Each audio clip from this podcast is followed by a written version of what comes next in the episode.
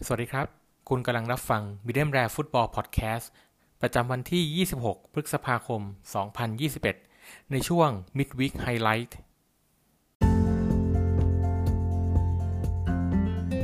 สำหรับเนื้อหารายการในวันนี้นะครับ ในช่วงแรกในช่วง Hot News จะเป็นการสรุปข่าว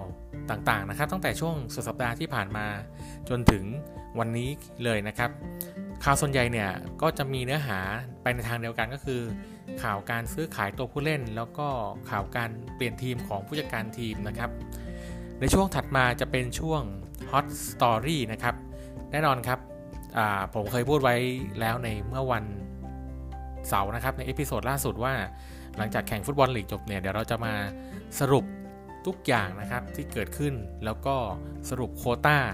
ฟุตบอลยุโรปของ 5 ลีกใหญ่ของยุโรปนะครับว่าใครอกหักใครสมหวังนะครับ แล้วก็ในช่วงสุดท้ายนะครับในช่วง before the game ประจำวันนี้แน่นอนครับ ไม่มีฟุตบอลรายการใดที่น่าสนใจไปมากกว่ายูฟ่ายูโรปาลีกนัดชิงชนะเลิศนะครับ ระหว่างบิยาเรอัลแล้วก็แมนเชสเตอร์ยูไนเต็ดที่จะเตะในคืนนี้เวลาตีสองนะครับ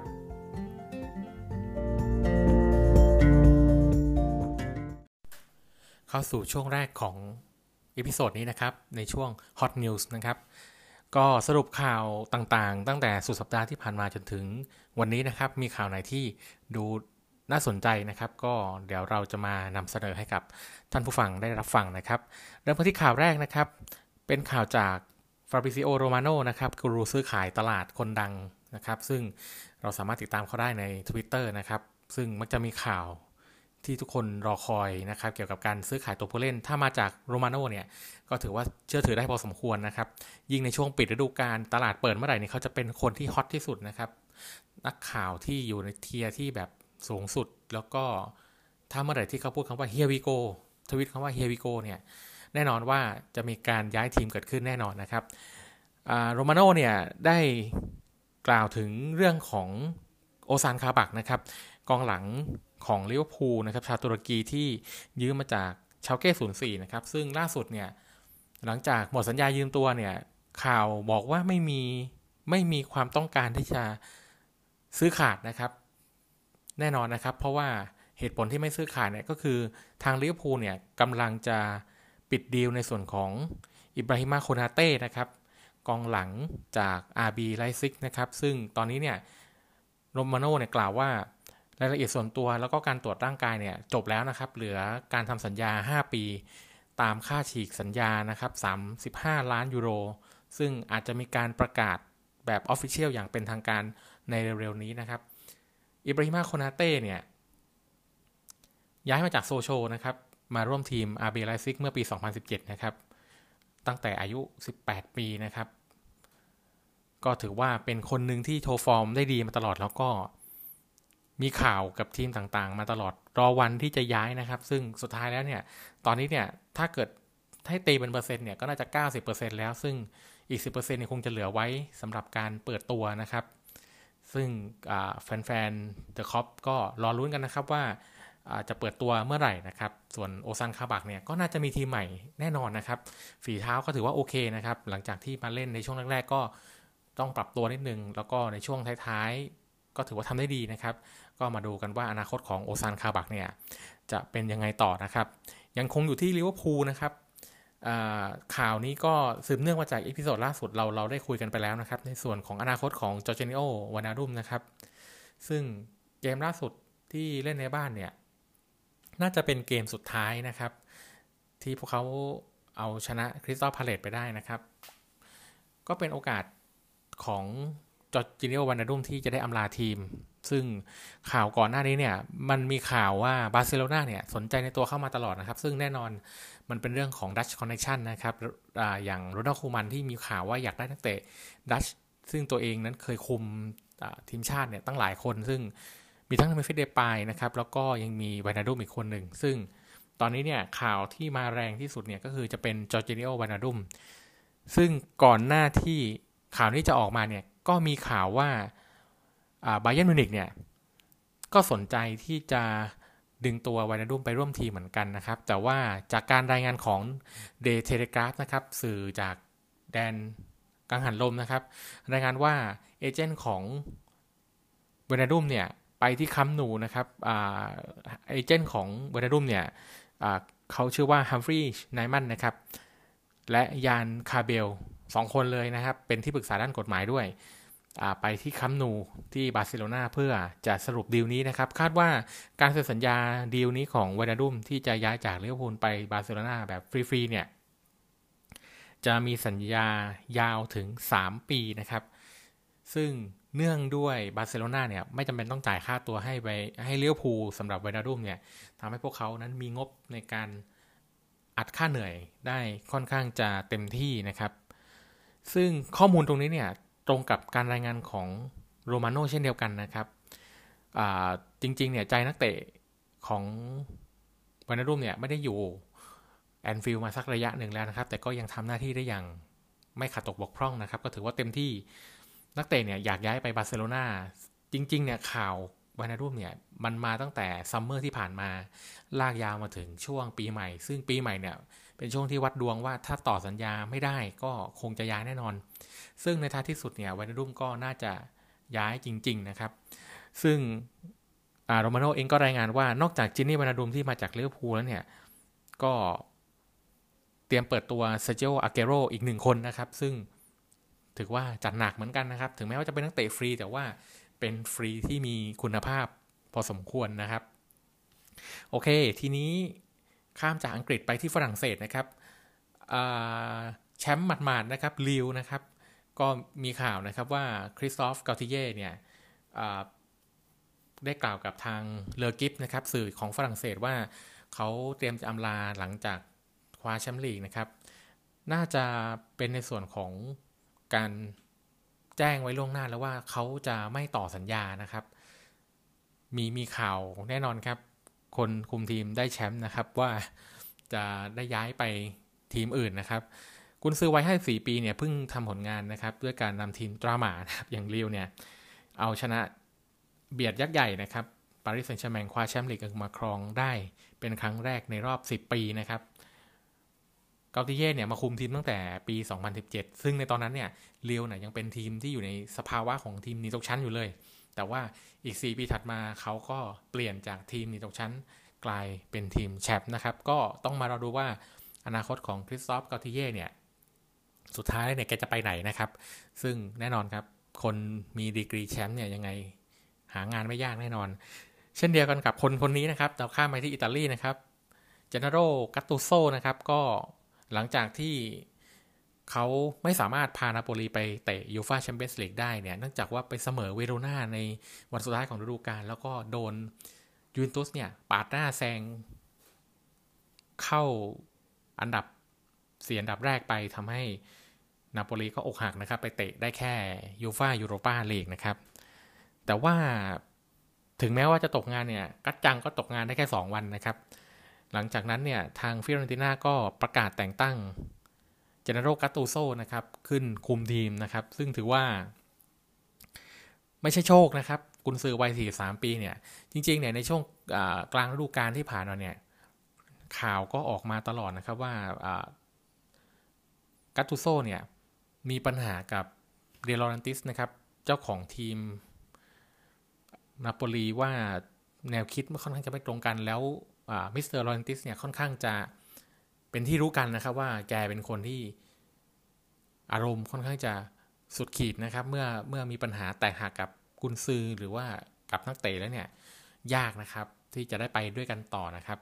สุดท้ายแล้วเนี่ยก็ต้องแยกทางกันไปนะครับสำหรับกัตตูโซแต่ว่าหลังจากนั้นได้แค่ 2 วันนะครับ ทางทวิตเตอร์ของสโมสรฟิออเรนติน่าก็ขึ้น status นะครับว่า benvenuto รีโนกัตตูโซก็แน่นอนครับ เป็นการประกาศแต่งตั้ง แล้วก็ต้อนรับเจนนาโรกัตตูโซก็คอยดูนะครับว่า ในปีหน้าฟิออเรนติน่าซึ่งถือว่าเป็นทีมที่รวมพลังคนหนุ่มไว้ค่อนข้างเยอะนะครับแล้วมีจอมเก่าอย่างฟรองก์ริเบอรี่ซึ่งน่าจะได้ต่อสัญญาออกไปอีกปีหนึ่งปีหน้าน่าดูครับฟิออเรนติน่าว่า พวกเขาจะไปได้ไกลแค่ไหนกับกุนซือ ป้ายแดงอย่างเจนนาโรกัตตูโซนะครับยังอยู่ที่อิตาลีต่อนะครับ ก็สืบเนื่องจากข่าวเมื่อกี้เหมือนกันนะครับ อาจอาจจะเป็นการ confirm กลายๆหรือเปล่าว่าคริสเตียโนโรนัลโดเนี่ย น่าจะบอกลาแฟนๆยูเวนตุสแล้วนะครับ ล่าสุดใน Twitter ของโรนัลโดเนี่ยมีโพสต์ขอบคุณนะครับแฟนบอลยูเวนตุสนะครับที่ให้การสนับสนุนเขามาตลอดนะครับ ก็ถือว่าน่าจะน่าจะ confirm ได้ในประมาณหนึ่งแต่ว่ายังยังไม่สามารถบอกได้จนกว่าจะมีข่าวว่าคริสเตียโนโรนัลโดเนี่ยแกไปไปอยู่ทีมไหน ทีมไหนจะออกมานะครับคว้าตัวซึ่ง ต้องเป็นทีมมีตังพอสมควรนะครับ เพราะว่าโรนัลโดเนี่ยค่าเหนื่อยแกไม่ธรรมดานะครับ ในเนื้อในเนื้อข่าวในเนื้อหาของทวิตเนี่ยก็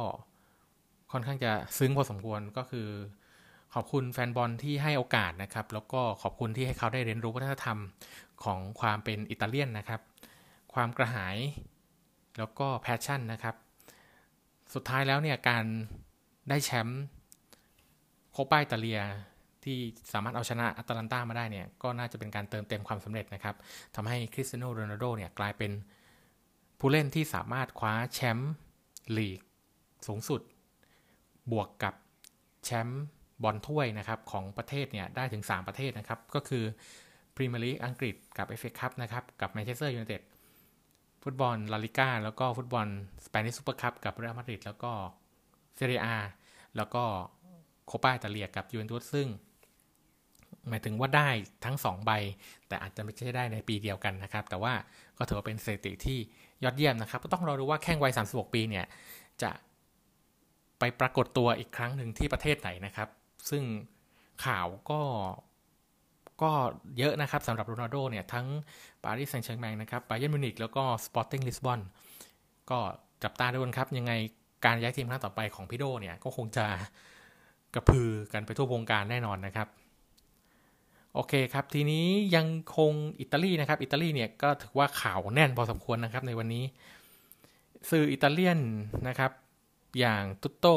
แมร์คาโตนะครับ แล้วก็สปอร์ตอิตาเลียสองสื่อเนี่ยรายงานพร้อมกันเลยนะครับว่าจานลุยจิดอนนารุมม่าเนี่ย โดนมิลานเนี่ยเฉดหัวทิ้งแน่นอนนะครับ ในช่วงตลาดรอบนี้ เพราะว่ามีปัญหามาตลอดนะครับ ตั้งแต่การต่อสัญญาในรอบที่แล้วเนี่ยกว่าจะต่อกันได้เนี่ยก็ถือว่าดราม่าพอสมควรนะครับ ซึ่งล่าสุดเนี่ยมิลานเนี่ยเพิ่งเซ็นสัญญาคว้าไมเมยองนะครับ ผู้สาประตูของลิวนะครับ มาร่วมทีมซึ่งเป็นการบอกโดยชัดเจนนะครับ ว่าทางมิลานเนี่ยไม่เอาดอนนารุม่าค่อนข้างแน่นอนแล้วนะครับ ซึ่งล่าสุดเนี่ยทางสื่อของอิตาลีที่เราแจ้งไปนะครับว่า ตอนนี้เนี่ยมีบาร์เซโลนาแล้วก็ยูเวนตุสเนี่ย พร้อมที่จะเจรจาสัญญาใหม่ คือสัญญาคว้าตัวนะครับ ของแข้งวัย22 ปีนะครับ ซึ่งจะหมดสัญญากับมิลานในเดือนหน้านี้แล้วนะครับ ซึ่งตามตามกฎบอสแมนเนี่ยนักเตะที่เหลือสัญญาไม่ถึง 6 เดือนเนี่ยสามารถย้ายทีมได้อย่างเป็นอิสระนะครับ แต่ว่าปกติเนี่ยมันไม่เหลือมันไม่เหลือขนาดนี้นะครับ ปกติเนี่ยไม่ค่อยเหลือถึงเดือนสุดท้ายนี้ ก็น่าจะเป็นในส่วนของการยื้อ กับมิลานนะครับ แต่ว่าสุดท้ายแล้วมิลานเองก็คงต้องยอมปล่อยนะครับ ขายไม่ได้ขายไม่ได้เงินด้วยนะครับ ในส่วนของโดนามารุมาเนี่ย ก็ต้องรอดูกันนะครับ ว่าจะลงเอยยังไงในเคสของโดนารุมานะครับ เพราะว่าข่าวที่เชื่อมโยงกับการย้ายทีมของดอนนารุมมาไปบาร์เซโลนาเนี่ย เพราะว่ามาร์กอันเดรแตร์สเตเกนเนี่ย ประตูมือหนึ่งของบาร์ซ่าเนี่ย ตกเป็นข่าว ว่าเป็นเป้าหมายหลักของดอร์ทมุนด์นะครับ ดังนั้นถ้าดีลระหว่างแตร์สเตเกนกับดอร์ทมุนด์เกิดขึ้นจริง บาร์เซโลนาก็คงจะต้องจริงจังกับดอนนารุมมานะครับ ทีนี้เราก็มาถึงข่าวควันหลงนะครับ จากยูโรเปียนซูเปอร์ลีกซึ่งเป็นหมันไปแล้วนะครับ ตอนนี้เนี่ยยังเหลือ 3 หัวหอกอย่างเรอัลมาดริดยูเวนตุสแล้วก็บาร์เซโลนานะครับ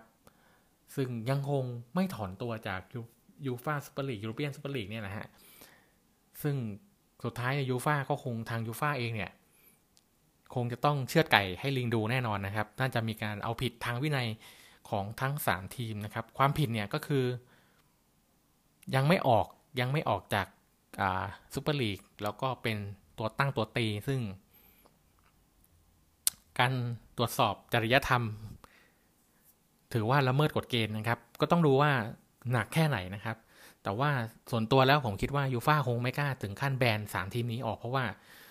ถ้าแบนสามทีมนี้ออกนี่ยูฟาแชมเปี้ยนส์ลีกที่ว่าตอนนี้เริ่มกร่อยแล้วเนี่ยก็จะกร่อยลงไปอีกนะครับ ก็ต้องมาดูกันนะครับว่าสุดท้ายแล้วสามทีมนี้จะเอายังไงนะครับ เพราะว่าเปเรสก็บอกแล้วว่า ก็มาได้เลยนะครับ ไม่ไม่กลัวเหมือนกันนะครับ เพราะว่าด้วยความที่เรอัลมาดริดเนี่ยเป็นทีมแชมป์สูงสุดของยูฟาแชมเปี้ยนส์ลีกแล้วก็ มีเรตติ้งกับทีมนี้พอสมควรดังนั้น ก็วัดได้ครับเปเรสบอกวัดกันได้นะครับเอาละครับทีนี้อขอกลับไปที่อิตาลีอีกครั้งนะครับ มีข่าวสรุปล่าสุดนะครับเดมารายเกรย์นะครับก็เป็นแข้งคนแรกนะครับที่โชเซ่มูรินโญ่เนี่ยประกาศคว้าตัวไปร่วมทีมนะครับ ข่าวนี้เนี่ยรายงานมาจาก Sky Sport เยอรมนีนะครับ2ล้านยูโรนะครับแน่นอนครับ Sky Sport เยอรมนี รายงาน เพราะว่าตัวเดมารายเกรย์เนี่ยเป็นผู้เล่นของไบเออร์เลเวอร์คูเซนนะครับ ย้ายมาจากเลสเตอร์ด้วยค่าตัว 2 ล้านยูโร แล้วก็ขายออกไปเป็น 2 ล้านยูโรเหมือนกันก็คือเท่าทุนนะครับ นักเตะวัย24 ปีเนี่ยเซ็นสัญญาระยะสั้นกับเลวคูเซนเป็น 18 เดือนนะครับ แล้วก็ลงเล่นในทีมไป 11 นัด นั่นหมายความว่าเขาเนี่ยยังเหลือสัญญาทีมอีกหนึ่งปี ก็ถือว่าขายได้นะครับ 2ล้านเนี่ยจริง ๆ ไม่ใช่ค่าตัวนะครับ2ล้านเนี่ยเป็นค่าฉีกสัญญาที่ทางเลวคูเซนตั้งเอาไว้ตอนที่เซ็นสัญญาคว้าตัวเดมารายเกรเข้ามานะครับ ก็ต้องดูนะครับว่าเจ้าตัวจะไปเฉิดฉายในเกาโชได้อีกครั้งหรือเปล่านะครับ ซึ่งก็พิสูจน์แล้วครับว่านักเตะจากพรีเมียร์ลีกไปเฉิดฉายในเกาโชได้อยู่หลายคนก็ถือว่าได้ลุ้นนะครับ ขอให้เจ้าตัวโชคดีนะครับ กับการไปลุย ฟุตบอลเซเรียอานะครับ แล้วก็ข่าวด่วนอีกข่าวซึ่งล่าสุดนะครับ ก็ถือว่าช็อกพอสมควรนะครับอันโตนิโอคอนเต้นะครับเตรียมอำลางูใหญ่อินเตอร์มิลานนะครับ ภายใน 28 ชั่วโมงนะครับ เนื่องจากว่าอินเตอร์มิลานเนี่ยดันมีนโยบายรัดเข็มขัดในการประหยัดเงิน ในการเสริมทัพแล้วก็ในการลงทุนให้กับทีมนะครับ จากการรายงานของลักเกสตาขออภัยนะครับลากาเซตตาเดลโลสปอร์ตนะครับ คอนเต้ได้รับแจ้งนะครับ จากการตัดสินใจนะครับว่าทางบอร์ดบริหารนะครับ อย่างสตีเฟนจางแล้วก็ซูหนิงนะครับ กลุ่มทุนเจ้าของสโมสรเนี่ย บอกว่าต้องการจะลดค่าเหนื่อย 20%นะครับ แล้วก็เรียกรายเงินจากการขายนักเตะให้ได้หนึ่งหนึ่งร้อยล้านยูโรนะครับ ก่อนตลาดปิดทำการนั่นหมายถึงว่าคอนเต้น่าจะไม่มีเงินในการเสริมทัพเลยนะครับ เพราะว่าต้องลดค่าเหนื่อย 20%แล้วก็ต้องการขายนักเตะ ออกไปเนี่ยรวมกันหาเงินให้ได้หนึ่งร้อยล้านปอนด์ก็น่าจะมีเหตุผลมาจากการที่ทางอินเตอร์เนี่ยจริง ๆ ไม่ใช่แค่อินเตอร์นะครับ ทุกสโมสรฟุตบอลที่ต้องลงทุนนะครับ หลังจากเกิดเหตุการณ์โควิดเนี่ยพวกเขาแทบจะไม่ได้เงินกลับมาเท่าไหร่นะครับ เนื่องจากว่าด้วยเหตุการณ์การแพร่ระบาดของไวรัสโควิด -19 นะครับทำให้การเข้าชมของแฟนบอลเนี่ยก็ไม่เกิดขึ้นนะครับเมื่อเมื่อแฟนบอลไม่เข้าสนาม การขาย merchandise การขายของที่ระลึกเนี่ยก็ไม่เกิดขึ้นดังนั้นรายได้ของสโมสรเนี่ยตกเลยนะครับ บอกเลยว่าตกได้เลยทีนี้เนี่ยสโมสรไหนที่มันมีค่าใช้จ่ายค่อนข้างเยอะอยู่แล้วเนี่ยดังนั้นพอมีโอกาสเนี่ย พวกเขาก็คงอยากจะได้เงินคืนนะครับ ก็ต้องมาดูว่าข่าวนี้จะจริงจริงจังแค่ไหนนะครับว่าคอนเต้แกไม่โอเคกับเรื่องนี้นะครับ ซึ่งพอคอนเต้มีข่าวว่าจะไม่อยู่เนี่ย คนมันก็จะมีข่าวคนที่จะมาแทนทันทีนะครับ คนที่จะมาแทนคอนเต้เนี่ยมีถึง 2 คนนะครับ ก็คือแม็กซ์อัลเลกรีนะครับ ซึ่งอัลเลกรีเนี่ยจริง ๆเขามีข่าวกับทีมเยอะมากนะครับ ก่อนหน้านี้มีข่าวกับอาร์เซนอลด้วยนะครับ แล้วก็อีกคนหนึ่งก็คือเมาริซิโอซาร์รีนะครับอดีตกุนซือเชลซีก็มีข่าวกับอินเตอร์เช่นกัน รวมถึง midfield ในตำนาน กองหลังนะครับ จอมยิงฟรีคิกในตำนานอย่างซินิซ่ามิไฮโลวิชนะครับ ก็มีชื่อเป็น candidate ของกุนซืออินเตอร์มิลานเช่นกันนะครับ ก็ต้องมาดูว่า ข่าวนี้เนี่ยจะจริงจังขนาดไหนนะครับ แต่ว่าหลาย ๆ ครั้งเรื่องเงินเรื่องทองเนี่ยทำให้ผู้จัดการทีมเนี่ยมีปัญหากับสโมสรมานักต่อนักแล้วนะครับ การการเข้ามาแทรกแซงในส่วนของการทำงานของผู้จัดการทีมเนี่ยมันจบไม่สวยนะครับ แล้วก็ข่าวสุดท้ายในช่วงนี้นะครับ ก่อนจะเบรกไปนะครับโจเซ่มูรินโญ่เนี่ยอยากได้เอเดนอาซานะครับมาร่วมงานอีกครั้งที่โรม่านะครับนักเตะวัยใกล้ 30 ปีอย่างอาซาเนี่ยก็ยังคงเป็นที่ต้องการของโชเซ่มูรินโญ่นะครับซึ่งในตอนนั้นเนี่ยมันมีข่าวนะครับตอนที่มูรินโญ่ออกจากเชลซีรอบ2เนี่ยมีข่าวว่าอาซาร์เนี่ยเป็นหนึ่งในหัวโจกนะครับที่เลื่อยขามูรินโญ่แต่ว่าเรื่องนี้มันก็พิสูจน์ไม่ได้นะครับนักเตะก็ ก็ให้สัมภาษณ์ตอนหลังว่าเขาก็ respect ผู้จัดการทีมนะครับ ดังนั้นข่าวนี้ก็พอจะพิสูจน์ได้นะครับ เป็นข่าวจากเดปอร์เตสกัวโตรนะครับ จากประเทศสเปนนะครับ ก็รายงานว่ามูรินโญ่ได้อยากได้อาซาร์ มาร่วมทีมนะครับอาซาเนี่ยไปอยู่กับเรอัลมาดริดตั้งแต่ปี 2019 นะครับ ด้วยค่าตัวมหาศาลถึง 130 ล้านปอนด์ แต่ผลงานเนี่ยถือว่าค่อนข้างจะต้องจัดต้องพูดว่าโคตรน่าผิดหวังนะครับ ปัญหาหลักของอาซาเนี่ยไม่ใช่ฝีเท้านะปัญหาหลักก็คือระเบียบวินัยนะครับ เจ้าตัวเนี่ยคุมน้ำหนักไม่ได้เลยนะครับ ดูเลยว่าดูออกเลยว่าเจ้าตัวเนี่ยอ้วนฉุขึ้นเยอะมากนะครับ ดูหนาหนามันไม่ได้หนาแบบหนาบึกนะครับ ยิ่งเรอัลมาดริดเนี่ยชุดใส่ชุดสีขาวเนี่ยเวลาเห็นเห็น body ของผู้เล่นเนี่ยจะค่อนข้างชัดว่าคนไหนเนี่ย firm คนไหนพุงมีพุงนี่จะเห็นเลยนะครับสองสอง season ที่ผ่านมาเนี่ยอาซาร์ลงเล่น ในลาลีก้าไปแค่สามสิบนัด จากเจ็ดสิบหกนัด ซึ่ง ไม่ถึงครึ่งด้วยนะฮะ ซึ่งถือว่าน่าผิดหวังแล้วก็ยิงได้แค่ห้าลูกเองนะครับ ดังนั้นเรอัลมาดริดเนี่ยมองเห็นแล้วว่าดีลนี้ขาดทุนย่อยยับนะครับ ก็ต้องดูว่าสุดท้ายแล้วจะเป็นยังไงนะครับ น่าจะต้องต้องต้องดูว่าเรอัลมาดริดจะเอายังไงดีลนี้นี่ถ้าซื้อโรม่าน่าจะไม่ไหวนะครับ เพราะว่า เรอัลมาดริดไม่ขายถูกแน่นอน เพราะว่าซื้อมา 130 ล้าน อย่างน้อยๆ ขายออกเนี่ยก็ต้อง 60-70 ล้านขึ้นไปนะครับยอมขาดทุนเต็มที่ไม่เกิน 50%นะครับมากกว่านี้เนี่ยถือว่าฟลอเรนติโนเปเรซคงจะไม่ยอมนะครับในการขาดทุนในการทำธุรกิจ คงจะเป็นไปได้เนี่ยก็คือเต็มที่น่าจะเป็นการยืมตัวนะครับ สักหนึ่ง season นะครับเราก็ค่อยๆว่ากันหลังจากนี้นะครับ ก็ถือว่าครบถ้วนนะครับในช่วงแรกอย่าง hot news นะครับข่าวต่างๆ ก็สรุปมาได้ค่อนข้างจะครบถ้วนต้องขออภัยที่อาจจะมีข่าวลีกเนี่ยสลับกันในช่วงท้าย เพราะว่ามันเป็นข่าว breaking news เข้ามานะครับ ก็เดี๋ยวในช่วงหน้านะครับ จะกลับมาสู่ช่วง hot story เราจะมาสรุปสถานการณ์ของฟุตบอลลีกนะครับ ว่าสุดท้ายแล้วใครเชียร์ใครช้ำนะครับ ในช่วงหน้ากับ Hot Story ครับ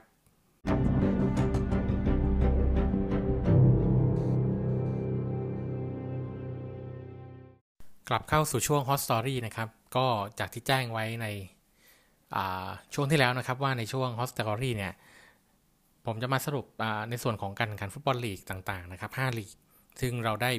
พรีวิวกันไว้เมื่อช่วงสุดสัปดาห์ที่ผ่านมานะครับ ว่าสรุปสุดท้ายแล้วเนี่ยเป็นยังไงบ้างนะครับ โฟกัสกันไปที่ 5 ลีกใหญ่นะครับ เราไปเริ่มกันที่ลีกแรกนะครับ ฟุตบอลอังกฤษพรีเมียร์ลีกนะครับ สรุปผลการแข่งขันนะครับ เดี๋ยวเราจะมา สรุปผลทุกคู่แล้วก็ดูว่าสรุปพื้นที่ยูฟาแชมเปี้ยนส์ลีกยูฟายูโรปาลีกคอนเฟอเรนซ์แล้วก็ตกชั้นเนี่ย ใครได้ไปใครตกชั้นกันบ้างนะครับ เริ่มกันที่ผลการแข่งขันก่อนนะครับ คู่แรกอาร์เซนอลชนะไบรตันไป 2-0 นะครับแอสตันวิลล่าชนะเชลซีไป 2-1 ฟูแล่มแพ้นิวคาสเซิล 0-2 นะครับลีดส์ยูไนเต็ดชนะเวสต์บรอมวิชอัลเบี้ยน 3-1 เลสเตอร์ซิตี้แพ้ท็อตแนมฮอตสเปอร์ 2 ประตูต่อ 4 ลิเวอร์พูลชนะคริสตัลพาเลส2ประตูต่อ0แมนเชสเตอร์ซิตี้นะครับชนะเอเวอร์ตันไป 5-0 นะครับเชฟฟิลด์ยูไนเต็ดชนะเบิร์นลี่ย์1-0 นะครับเวสต์แฮมยูไนเต็ดชนะเซาท์แฮมตันไป 3 ประตูต่อศูนย์แล้วก็คู่สุดท้ายวูล์ฟแฮมป์ตันวันเดอเรอร์สนะครับแพ้แมนเชสเตอร์ยูไนเต็ดไป 1 ประตูต่อ2นะครับสรุปพื้นที่นะครับยูฟาแชมเปี้ยนส์ลีกจะประกอบไปด้วยแมนเชสเตอร์ซิตี้แมนเชสเตอร์ยูไนเต็ดลิเวอร์พูลแล้วก็เชลซีนะครับ ส่วนยูฟายูโรปาลีกนะครับก็จะมีเลสเตอร์ซิตี้แล้วก็เวสต์แฮมยูไนเต็ดนะครับส่วนยูฟาคอนเฟอเรนซ์ลีกรอบคัดเลือกนะครับหนึ่งทีมนะครับตัวแทนจากอังกฤษทีมแรกได้ไปแข่งครั้งแรกนะครับ ก็คือท็อตแนมฮอตสเปอร์นะครับก็ต้องไปเตะรอบคัดเลือกอีกหนึ่งนัดนะครับ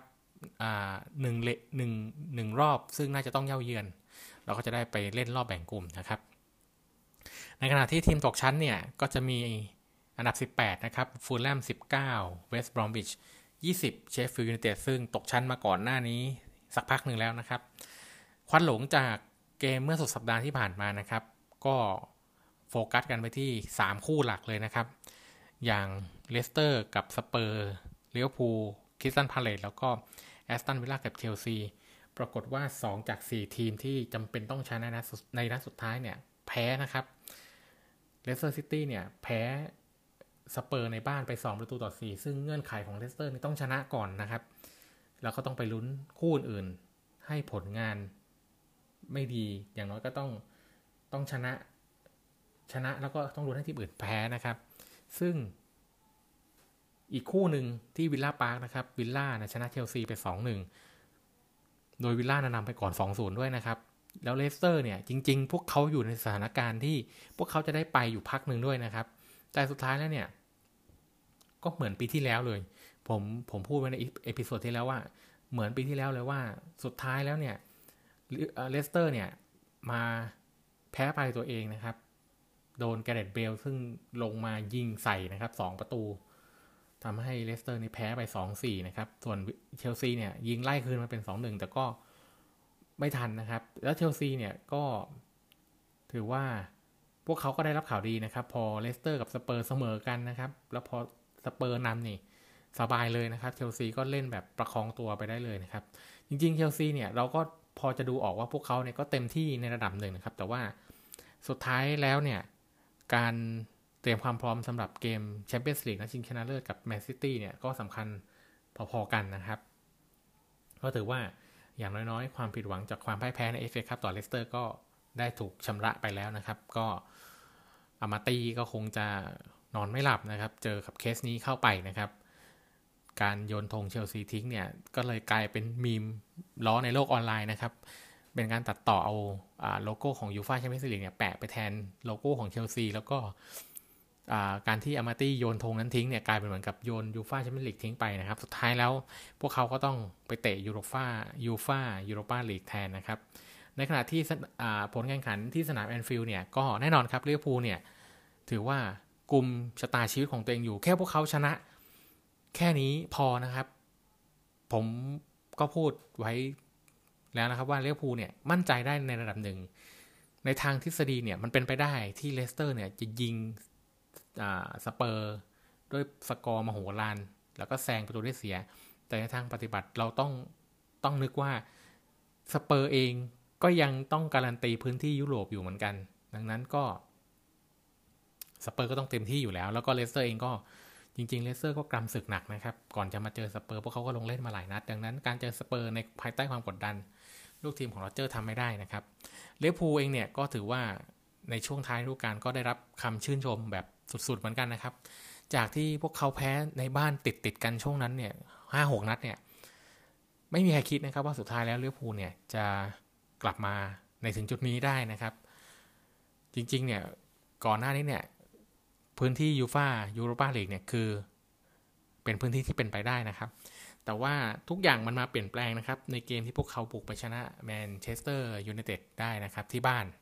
4-2 นะครับ จากเกมนั้นเนี่ยมันกลายเป็นการปลุกเลี้ยวภูที่เป็นเลี้ยวภูจริง ๆ นะครับเลี้ยวภูที่พร้อมจะยิงได้ทุกนาทีนะครับ ที่จะสามารถปลุก อย่างสะเดาเมามันเนี่ยกลับมานะครับ แล้วมันสุดยอดไปยิ่งกว่านั้นนะครับ ในเกมที่อาริซองเบเกอร์โมงประตูในนาทีสุดท้ายนะครับ ในการเจอกับเวสต์บอริชอัลเบียนเนี่ยกลายเป็นว่ากำลังใจอะไรมาหมดนะครับ คือโมเมนตัมเนี่ยอย่าใช้คำว่าพลิกเลยนะครับ เรียกว่าคว่ำมหาเลพูนดีกว่านะครับ หลังจากที่เราก็เห็นนะครับว่าด้วย โมเมนต์แบบนั้นเนี่ย ผมคิดว่ายังไงเจอเกนครอปก็คง ไม่ปล่อยให้โอกาสนี้หลุดลอยไปนะครับ สุดท้ายแล้ว พวกเขาก็ทยอยเก็บชัยชนะมาเรื่อยๆจนมาถึงเกมสุดท้ายนะครับ ก็ต้องถือว่าทำได้ดีนะครับ อย่างน้อยๆ ความผิดหวังนะครับ ในการป้องกันแชมป์ไม่ได้ แล้วก็พ่ายแพ้ในบ้านติดกันหลายแล้วเนี่ย ถูกชดเชยด้วยฟอร์มอันยอดเยี่ยมในช่วงท้ายซีซั่นก็ต้องดูครับ ในซีซั่นหน้าเนี่ยว่าลิเวอร์พูลจะไปในทิศทางใดนะครับ จากในช่วงที่แล้วเนี่ยเรารายงานไปว่าอิบราฮิมาโคนาเต้เนี่ยกำลังจะเซ็นสัญญากับลิเวอร์พูลนะครับ ในฤดูกาลหน้าพวกเขาจะได้เวอร์จิลฟานไดจ์คแล้วก็โจโกเมซกลับมาโจเอลมาติปก็อาจจะกลับมานะครับ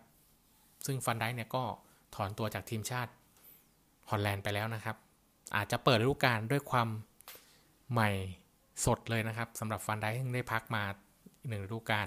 ก็ต้องดูกันครับว่าลิเวอร์พูลในฤดูกาลหน้าเนี่ยจะเป็นยังไงจะมีการเสริมทัพ แนวรุกหรือไม่นะครับ ซึ่งเดี๋ยวในส่วนของข่าวเนี่ยเราก็จะรายงานให้ทราบกันในทุก episode นะครับ ส่วนทีมตกชั้นก็โซนตกชั้นปีนี้ไม่ได้ลุ้นอะไรนะครับ ก็คอนเฟิร์มมากันตั้งแต่ก่อนเกมสุดท้ายฟูลแลมเวสต์บรอมวิชแล้วก็เชฟยูก็ถือว่าพวกเขา ไม่ไม่ไม่ไม่สามารถลุ้นได้จนถึงนัดท้ายๆนะครับ จริงๆ ฟูลแลมเนี่ยก็ถือว่าเป็นทีมที่ฟอร์มใช้ได้นะครับ แต่ว่าในท้ายที่สุดแล้วเนี่ย ก็ต้องยอมรับว่าพวกเขาประสบการณ์อย่าว่าประสบการณ์ก็ไม่ได้เพราะว่าเป็นทีมที่อยู่ในพวกตระกูลโยโย่ขึ้นขึ้นลงลงครับ ก็ดีพอที่จะไม่อยู่ในแชมเปี้ยนชิพแต่ยังไม่ดีพอที่จะอยู่ในพรีเมียร์ลีกครับก็ต้องพัฒนากันต่อไปสำหรับสกอตต์พาร์กเกอร์ก็คาดว่าน่าจะยังได้ทำทีมต่อในซีซั่นหน้านะครับ ส่วนอันนี้แถมให้นิดนึงนะครับไหนๆก็มาที่อังกฤษกันแล้วนะครับสำหรับทีมที่เลื่อนชั้นขึ้นมานะครับ อย่างนอริชซิตี้แล้วก็วัตฟอร์ดนะครับ จากเดอะแชมเปี้ยนชิพนะครับ ก็จะได้กลับมาเล่นในพรีเมียร์ลีกหลังจากที่ตกไปเมื่อปีที่แล้วนะครับ ส่วนพื้นที่การเพลย์ออฟนะครับ ตอนนี้ได้คู่ชิงแล้วนะครับ จะเป็นการพบกันระหว่างเบรนท์ฟอร์ดกับสวอนซีอันดับ 3 กับอันดับ 4 นะครับ จะชิงกันที่เวมบลีย์นะครับในวันเสาร์นี้นะครับ ซึ่งน่าจะเตะกันตอนหัวค่ำ น่าจะเป็นช่วงสามทุ่มนะครับ เพราะว่าช่วงดึกเนี่ยจะเป็นแชมเปี้ยนส์ลีกดังนั้นเวลาน่าจะไม่ทับกันนะครับยังไงก็ต้องมาลุ้นกันครับว่าทีมสุดท้ายที่จะขึ้นมาเตะในพรีเมียร์ลีกในฤดูกาลหน้าเนี่ยจะเป็นยังไงนะครับ มาต่อกันที่ Spanish La Liga นะครับสรุปผลการแข่งขัน Spanish La Liga นะครับในสัปดาห์สุดท้ายนะครับเลบันเต้เสมอกาดิซ2-2นะครับเซลตาบิโก้แพ้เรียลเบติส2-3นะครับเออิบาร์แพ้บาร์เซโลนา0-1 เอลเช่ ชนะแอตเลติกบิลเบานะครับ2-0 โอซาซูน่าแพ้เรอัลโซเซดัดไป 0-1 นะครับ เรอัลมาดริดเอาชนะบียาร์เรอัลไป 2 ประตูต่อ1เรอัลบายาโดลิดนะครับ แพ้แอตเลติโกมาดริดไป 1 ประตูต่อ2เวสกาเสมอกับบาเลนเซียไป 0-0 นะครับ กรานาดาเสมอเกตาเฟ่0-0 และคู่สุดท้ายที่เตะสุดท้ายเลยนะครับเซบีย่าชนะเดปอร์ติโบอลาเบสไป 1-0 นะครับ สรุป พื้นที่ยุโรปนะครับแชมป์นะครับ แล้วก็ทีมที่ได้ไปก็คือแอตเลติโกมาดริดนะครับเรอัลมาดริดบาร์เซโลนาแล้วก็เซบีย่านะครับสำหรับฟุตบอลถ้วยยุโรปเนี่ยก็จะมีเรอัลโซเซดัดกับเรอัลเบติสนะครับในยูฟายูโรปาลีกนะครับ แล้วก็อันดับ 7 นะครับบียาร์เรอัลได้เตะฟุตบอลยูฟาคอนเฟอเรนซ์ลีกรอบเพลย์ออฟนะครับ แต่มีเงื่อนไขนิดนึงนะครับ ในคืนวันนี้เนี่ย ถ้าบียาร์เรอัลชนะแมนเชสเตอร์ยูไนเต็ดได้ พวกเขาจะอัปเกรดตั๋วทันทีนะครับ จากยูฟาคอนเฟอเรนซ์ลีกเพลย์ออฟไปเป็นทีมวางยูฟาแชมเปี้ยนส์ลีกนะครับ ซึ่งซึ่งถือว่าผลการแข่งขันในคืนนี้มันจะพลิกทุกอย่างนะครับ ถ้า บียาร์เรอัลเนี่ย พวกเขาสามารถชนะแมนเชสเตอร์ยูไนเต็ดได้นะครับ มันเป็นคนละโลกเลยนะครับ จากจะได้ไปเตะถ้วยใบเล็กสุดยุโรป ซึ่งเป็นการเปิดศักราช ครั้งแรกนะครับ จะได้ขึ้นไปเตะถ้วยใบใหญ่ของยุโรป ซึ่งแน่นอนครับ น่าสนใจแน่นอนเกมยูโรปาซึ่งเราจะพรีวิวกันในช่วงสุดท้ายนะครับ ส่วนตกชั้นนะครับ ก็มี 3 ทีมนะครับอูเอสกาบายาโดลิดแล้วก็เออิบาร์นะครับ ควันหลงจากเกมเมื่อสุดสัปดาห์ที่ผ่านมานะครับ ก็แน่นอนครับ ประเด็นมันไปอยู่ที่การลุ้นแชมป์ในแมตช์สุดท้ายระหว่าง 2 ยักษ์ใหญ่จากเมืองมาดริดอย่างแอตเลติโกแล้วก็เรอัลนะครับ เรอัลมาดริดเนี่ยกว่าจะเอาชนะบียาร์เรอัลได้เนี่ยก็ถือว่าแทบอ้วกนะครับ พวกเขาโดนนำไปก่อน แล้วก็เจอบียาร์เรอัลเนี่ยตั้งรับนะครับ กว่าจะยิงได้ก็ช่วงท้ายเกมนะครับ สุดท้ายแล้วมาได้ประตูชัยจากลูก้าโมดริชนะครับ ในส่วนของแอตเลติโกมาดริดเนี่ยก็ถือว่าเกือบจะเกือบจะไม่รอดเหมือนกันนะครับ พวกเขา บุกไปเยือนเรอัลบายาโดลิดที่หนีตกชั้นอยู่นะครับ สุดท้ายแล้วเนี่ยออสการ์ปลาโนเนี่ยยิงให้เจ้าบ้านนำไปก่อนนะครับ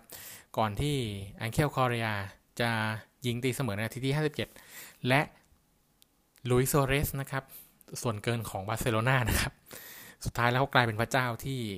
แอตเลติโกมาดริดนะครับ ยิงประตูชัยในนาทีที่ 67 นะครับ ส่งแอตเลติโกมาดริดคว้าแชมป์ลาลิก้าสเปนนะครับ ไปได้นะครับ ก็ถือว่ายิ่งใหญ่นะครับ แอตเลติโกมาดริดเนี่ยเคยโชว์ฟอร์มดีตั้งแต่เปิดฤดูกาลลากยาว แต้มนำห่างขาประจำอย่างเรอัลมาดริดแล้วก็บาร์เซโลนาแบบทิ้งแบบไม่เห็นฝุ่นอยู่ระยะหนึ่ง แต่ว่าเมื่อถึงจุดหนึ่งเนี่ยแอตเลติโกมาดริดก็ฟอร์มตกอย่างน่าใจหายนะครับ มีการสลับอันดับกันอยู่ช่วงหนึ่งครับผลัดกันนำผลัดกันตาม สุดท้ายแล้วเนี่ยแอตเลติโกมาดริดกลับมา ขึ้นนำได้แล้วก็คว้าแชมป์ได้ในวันสุดท้ายนะครับ ก็ จะยังไงสุดท้ายแล้วก็ได้แชมป์นะครับ ก็ขอแสดงความยินดีกับแฟนๆ ของแอตเลติโกมาดริดด้วยนะครับ ซึ่งถือว่า น่าผิดหวังเรอัลมาดริดเนี่ยยังไม่เท่าไหร่นะครับ แต่บาร์เซโลนาเนี่ยถือว่าค่อนข้างจะน่าผิดหวังนะครับ ที่พวกเขานั้นไม่ได้ลุ้นแชมป์ในวันสุดท้ายนะครับ ไม่มีโอกาสนะครับสำหรับอสองทีมที่เลื่อนชั้นมาจากลาลิก้าสมาร์ทแบงค์หรือว่า ดิวิชั่นหนึ่งนะครับของทางสเปนเนี่ย ก็จะมีเอสปันยอนนะครับ แล้วก็เรอัลมายอร์กานะครับ ก็สองทีมนี้ก็แทบจะเป็นขาประจำในลาลิก้าอยู่แล้วนะครับ ส่วนอีก 4 ทีมนะครับ ก็ต้องมาดูกันนะครับ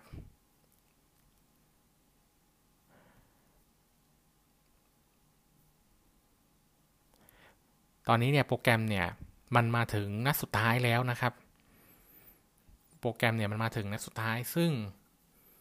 เอสปันยอนกับมายอร์กาเนี่ย confirm แน่นอนแล้วนะครับว่าขึ้นมาแน่ๆนะครับ โปรแกรมเนี่ยเล่นมา 41 นัดแล้วนะครับ อีก 4 ทีมเนี่ยยังต้องลุ้นกันอยู่นะครับ ระหว่างเลกาเนสนะครับ อัลเมเรียกิโรนาแล้วก็บาเยกาโนนะครับ4ทีมนี้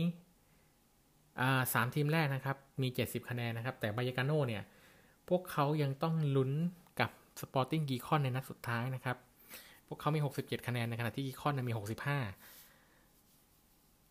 ลุ้นกันเป็นทีมสุดท้ายที่จะได้ไปเตะเพลย์ออฟนะครับ กับอีก 3 ทีมด้านบน ซึ่ง 3 ทีมนั้นเนี่ยได้โควต้าค่อนข้างแน่นอนแล้วนะครับ ก็เดี๋ยวต้องมาดูกันครับว่า ใครจะเป็นทีมสุดท้ายที่ตามเอสปันยอนแล้วก็เรอัลมายอร์กาขึ้นลาลิกาสเปนไปนะครับ มาต่อกันที่ฟุตบอลกัลโช่เซเรียอิตาลีนะครับ ซึ่งสัปดาห์สุดท้ายของกัลโช่เซเรียอิตาลีเนี่ยโฟกัสเนี่ยจะไปอยู่ที่การแย่งตั๋วยูฟ่าแชมเปี้ยนส์ลีกนะครับ เดี๋ยวเรามาดูสรุปผล เดี๋ยวจะเลือกเฉพาะคู่ที่น่าสนใจนะครับ ในส่วนของเซเรียอินเตอร์ชนะอูดิเนเซ่ไป 5-1 นะครับอตาลันตาแพ้เอซีมิลาน 0-2 นะครับโบโลญญาแพ้ยูเวนตุส 1-4 นาโปลีเสมอเวโรนา1-1 นะครับ สรุป 4 ทีมที่ได้ไปเตะฟุตบอลยูฟ่าแชมเปี้ยนส์ลีกของอิตาลีเนี่ยจะมีอินเตอร์นะครับเอซีมิลานอตาลันตาแล้วก็ยูเวนตุสนะครับ ส่วนทีมที่ไปเตะยูฟ่ายูโรปาลีกเนี่ยจะมีนาโปลีแล้วก็ลาซิโอนะครับ ส่วนโรม่าเนี่ยจะไปเตะฟุตบอลยูฟ่าคอนเฟอเรนซ์ลีกรอบเพลย์ออฟนะครับ ส่วน 3 ทีมที่ตกชั้นของเซเรียเนี่ยจะมีเบเนเวนโต้โครโตเน่แล้วก็ปาร์ม่านะครับสำหรับควันหลงเกมสุดสัปดาห์ที่ผ่านมาแน่นอนครับเอซีมิลาน ยูเวนตุสแล้วก็นาโปลีสามทีมนี้เนี่ยต้องวัดดวงกันนะครับ ในเกมสุดท้ายซึ่งยูเวนตุสเนี่ยสถานการณ์เป็นรองที่สุดนะครับ ในขณะที่เอซีมิลานกับนาโปลีเนี่ยพวกเขาเนี่ยกลุ่มโชคชะตาอยู่ในมือตัวเองนะครับ ผลการแข่งขันกำหนดเองได้นะครับ ชนะนี่คือได้ไปเลย แต่สุดท้ายแล้วทีมที่ต้องผิดหวังเนี่ยกลับเป็นนาโปลีนะครับ ซึ่งพวกเขาเนี่ยนำเวโรนาไปก่อน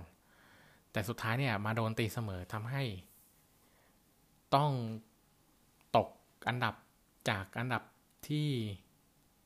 ตอนแรกเนี่ยได้ 3 คะแนนนะครับ พวกเขาจะมี 79 คะแนนนะครับ ซึ่ง 79เนี่ยได้ที่ 3 นะครับ แต่พอเสมอเนี่ยหายไป 2 คะแนนเนี่ยหล่นมาอยู่ที่ 5 นะครับ มี 77 คะแนน ในขณะที่ยูเวนตุสเนี่ยหลังจากที่กระหน่ำยิงโบโลญญามาสักระยะหนึ่งแล้วเนี่ยก็นั่งลุ้นผลของนาโปลีจนสุดท้ายแล้วเนี่ยก็ประสบความสำเร็จแล้วก็ เห็นได้จาก reaction ของผู้เล่นสำรองข้างสนามเลยนะครับ ว่าพวกเขาลุ้นและสุดท้ายในพวกเขาก็สมหวังนะครับ ซึ่งควันหลงของนาโปลีเนี่ยสุดท้ายในเจนนาโรกัตตูโซ่เนี่ยก็ต้องอแยกทางกับทีมไปนะครับ แต่ว่าการไม่ได้ไปเตะแชมเปี้ยนลีกเนี่ยมันเป็นแค่ปัจจัยหนึ่งเท่านั้นนะครับ จริงๆแล้วกัตตูโซ่เนี่ยมีปัญหากับเดลอเรนติสนะครับประธานของนาโปลีนะครับ ก็กัตตูโซ่เนี่ยจะไปคุม ฟิออเรนติน่าใน season หน้านะครับ ทีนี้เรามาดูทีมที่เลื่อนชั้นกันบ้างนะครับ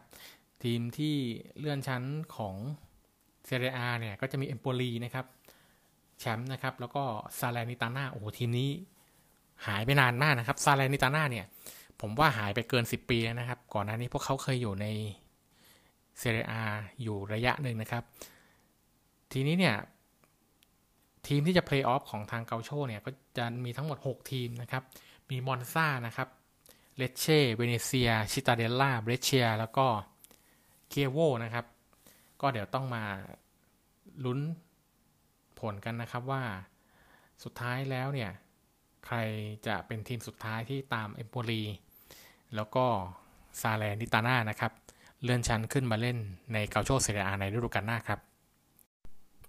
มาที่ฟุตบอลเยอรมันบุนเดสลีกานะครับ ในสัปดาห์สุดท้ายนะครับ ก็โฟกัสกันไปที่การหนีตกชั้นนะครับ ซึ่งมันมีเหตุการณ์ที่พลิกไปพลิกมานะครับ จนสุดท้ายเนี่ย จากบางทีมที่จะลุ้นเพลย์ออฟนะครับ ในนัดสุดท้ายกลายเป็นตกชั้นแบบไม่ได้เพลย์ออฟเลยนะครับ เดี๋ยวเรามาดูผลที่น่าสนใจนะครับ ดอร์ทมุนด์ชนะเรวกูเซ่นไป 3-1 นะครับ โคโลญจน์ชนะชาลเก้ 0-4 1-0นะครับ บาเยิร์นมิวนิกชนะเอาก์สบวร์ก 5 ประตูต่อ 2 นะครับแวร์เดอร์เบรเมนแพ้โบรุสเซียมึนเช่นกลัดบัคไป 2-4 นะครับ ซึ่งความพ่ายแพ้ของเบรเมน 2 ต่อ 4 ในเกมนี้เนี่ยทำให้พวกเขาเนี่ย จากตอนแรกเนี่ยที่ลุ้นเบียดกับบีเลเฟลด์ เพื่อจะอยู่อันดับ 15 ที่ไม่ต้องตกชั้นไม่ต้องเพลย์ออฟนะครับ กลายเป็นว่าคะแนนของพวกเขาเนี่ย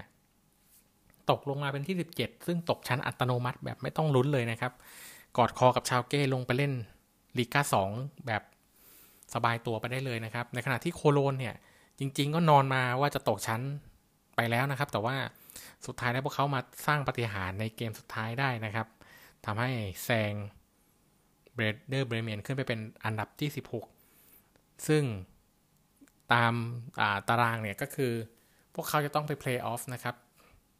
กับทีมอันดับ 3 ของลิก้า2นะครับ ทีนี้เนี่ยในส่วนของลิก้า2เนี่ยทีมที่ขึ้นมาแน่นอนแล้วเนี่ย ก็จะมีโบคุมแล้วก็กรอยเธอร์เฟือร์ธนะครับ อันดับ 1 แล้วก็อันดับ 2 ส่วนอันดับ3เนี่ยจริง ๆ เนี่ยฟอร์มแรงมากนะครับ แต่ว่าสุดท้ายเนี่ยรักษาอันดับไว้ไม่ได้เลยต้องหล่นมาเป็นที่ 3 นะครับ ทีมอย่างโฮลสไตน์คีลนะครับ ทีมที่ปราบบาเยิร์นมิวนิกในฟุตบอลเดเอฟเบโพคาลนะครับ พวกเขาได้อันดับ 3 แล้วก็ต้องไปเพลย์ออฟกับโคโลญจน์นะครับ2เลกนะครับ ที่เสียน่าเสียดายในส่วนของลิก้า2เนี่ยก็น่าจะเป็นฮัมบูร์กนะครับ พวกเขา เกาะติดอยู่ในอันดับที่จะได้เลื่อนชั้นมาตลอดนะครับ สุดท้ายแล้วพวกเขาก็ยังกลับคืนสู่บุนเดสลิก้าไม่ได้นะครับ แต่ว่าในฤดูกาลหน้าเนี่ยฮัมบูร์กก็คงจะไม่เหงานะครับ เพราะว่าจะได้เพื่อนเก่านะครับ อย่างชาลเก้แล้วก็แวร์เดอร์เบรเมนเนี่ยตามมา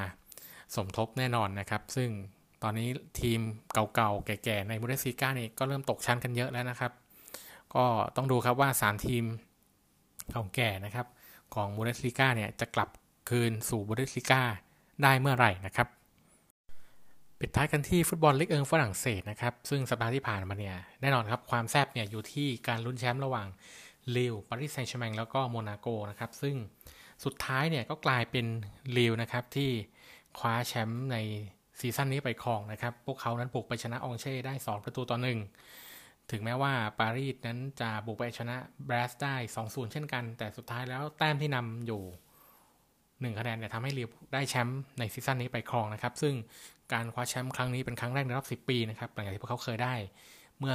ปี 2012 นะครับ ตอนนั้นเนี่ยลิวมีเอเดนอาซานะครับ ซึ่งนักเตะลิวชุดนั้นก็ได้ไปเติบโตในฟุตบอลยุโรปกันหมดแล้วนะครับ ทีนี้เนี่ยเรามาสรุปอีกผลการแข่งขันที่น่าสนใจคู่อื่น ๆ เพิ่มเติมนะครับ ก็มีลียงเนี่ยแพ้นิสไป 2-3 นะครับ มักเซยบุกไปเสมอเม็ด1-1นะครับ แล้วก็ไอซ์โมนาโกเสมอลอง 0-0 นะครับ สรุปตั๋วฟุตบอลยุโรปนะครับลีลล์ปารีสแซงต์แชร์กแมงแล้วก็โมนาโกนะครับ จะได้ไปเตะแชมเปี้ยนส์ลีกแต่โมนาโกเนี่ยต้องไปเพลย์ออฟรอบหนึ่งนะครับ ส่วนยูโรปาลีกเนี่ย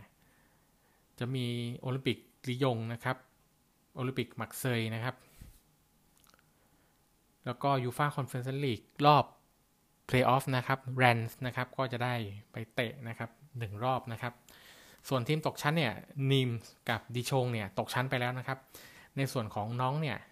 จะต้องไปเพลย์ออฟกับตูลูสนะครับเหย้าเยือนนะครับ จากทีมจากลีกเดอซ์ซึ่งตูลูสเนี่ยมาจากการเพลย์ออฟของพวก 3 ทีมสุดท้ายนะครับ การเพลย์ออฟของฝรั่งเศสลีกลีกเดอซ์เนี่ยก็จะมีทีมอันดับ 3 4 แล้วก็ 5 นะครับ 4กับ5เจอกัน แพ้ชนะ ไปเจอกับอันดับ3 2ทีมนี้ใครแพ้ชนะจะได้ไปเพลย์ออฟกับทีมของลีกลีกเอิงนะครับสองนัดนะครับ ที่ผ่านมาจะเตะหนึ่งนัดมาตลอดจนจนรอบต่อไปเนี่ยจะเตะแค่ จะเตะสองนัดนะครับ ก็ถือว่าเป็นการจัดระบบเพลย์ออฟที่ค่อนข้างจะประหลาดพอสมควรแต่ว่าก็คงจะให้โอกาสทีมอันดับต่ำๆ ได้ลุ้นด้วยนะครับ แล้วก็ไม่ต้องเตะกันหลายนัดนะครับ มาเตะหลายนัดมาเตะสองนัด เฉพาะนัดสุดท้ายอย่างเดียวนะครับ นัดที่แบบว่าลุ้นกันว่าใครจะได้เล่นในลีกเอิงนะครับสำหรับการสรุปลีกยุโรป 5 ลีกนะครับ ก็มีเพียงเท่านี้นะครับ ในช่วงหน้าช่วงช่วงสุดท้ายนะครับ before the game เราจะไปพรีวิวเกมยูฟ่ายูโรปาลีกนะครับ ระหว่างบียาร์เรอัลกับแมนเชสเตอร์ยูไนเต็ดกันครับ